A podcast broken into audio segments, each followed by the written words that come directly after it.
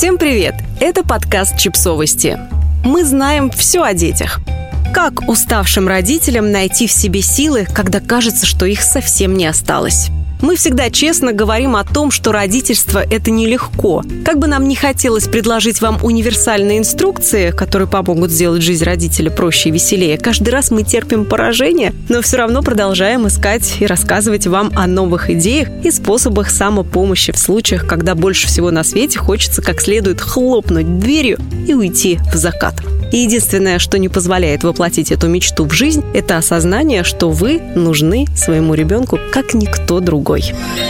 Способ один. Почувствуйте, что вы не одиноки. Одна из самых больших проблем, с которыми сталкиваются родители – чувство изолированности от окружающего мира. Вы окружены членами семьи, но при этом вас не покидает чувство одиночества.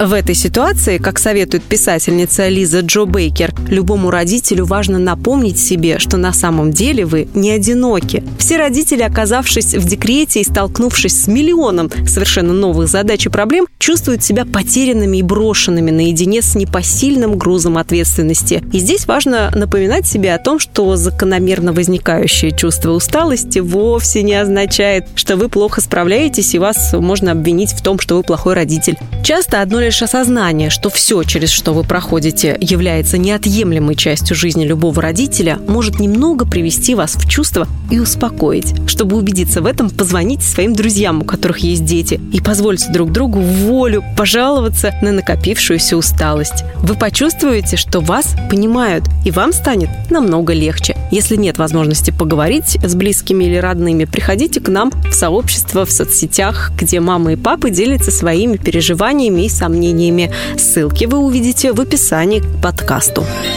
Способ 2. Выберитесь из дома. Родительский долг призывает вас быть рядом с ребенком днем и ночью. Но, как и в любых отношениях, отдохнуть друг от друга бывает очень полезно. Нет ничего необычного в том, что вы могли устать от младенца, ведь вы отдаете ему все свои силы без остатка, сутки напролет. Но если при этом вы лишаете себя подзарядки, то это неминуемо скажется на ваших взаимоотношениях и с ребенком, и с партнером. Кроме того, ребенку также может быть полезно побыть с другими взрослыми, вторым родителем или бабушками и дедушками, передав ребенка партнеру, но при этом оставшись дома, вы все равно не сможете абстрагироваться от происходящего в детской. Потому психологи единодушны в том, что всем родителям важно выходить на прогулку, чтобы развеяться и сбросить скопившееся напряжение. Выйдя из дома, включив любимую музыку в наушниках или набрав номер любимой подруги, позвольте себе на полчаса, час полностью отключиться от домашних дел, оставшись наедине с собой. Если вам нужно обязательно оправдать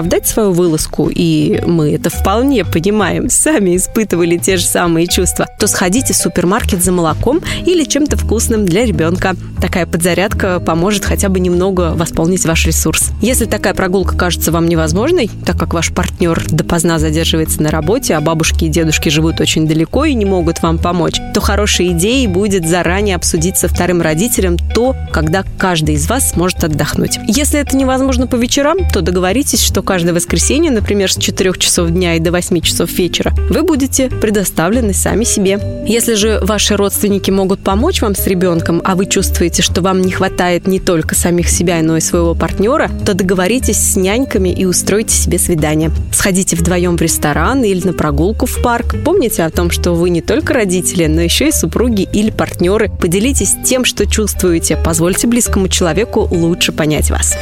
Способ 3. Уберите все лишнее.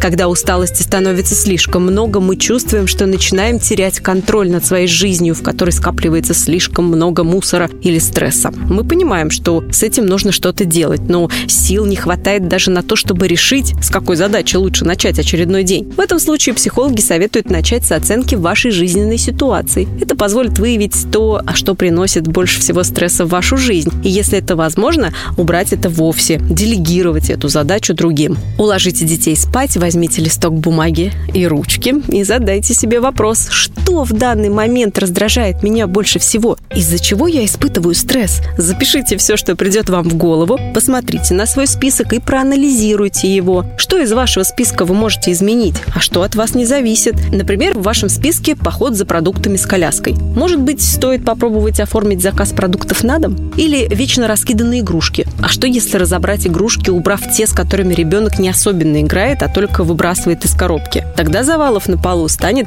немного меньше. Если вы сможете убрать хотя бы несколько бытовых триггеров, выводящих вас из себя, вам уже станет проще проживать каждый новый день. Подписывайтесь на подкаст, ставьте лайки и оставляйте комментарии. Ссылки на источники в описании к подкасту. До встречи!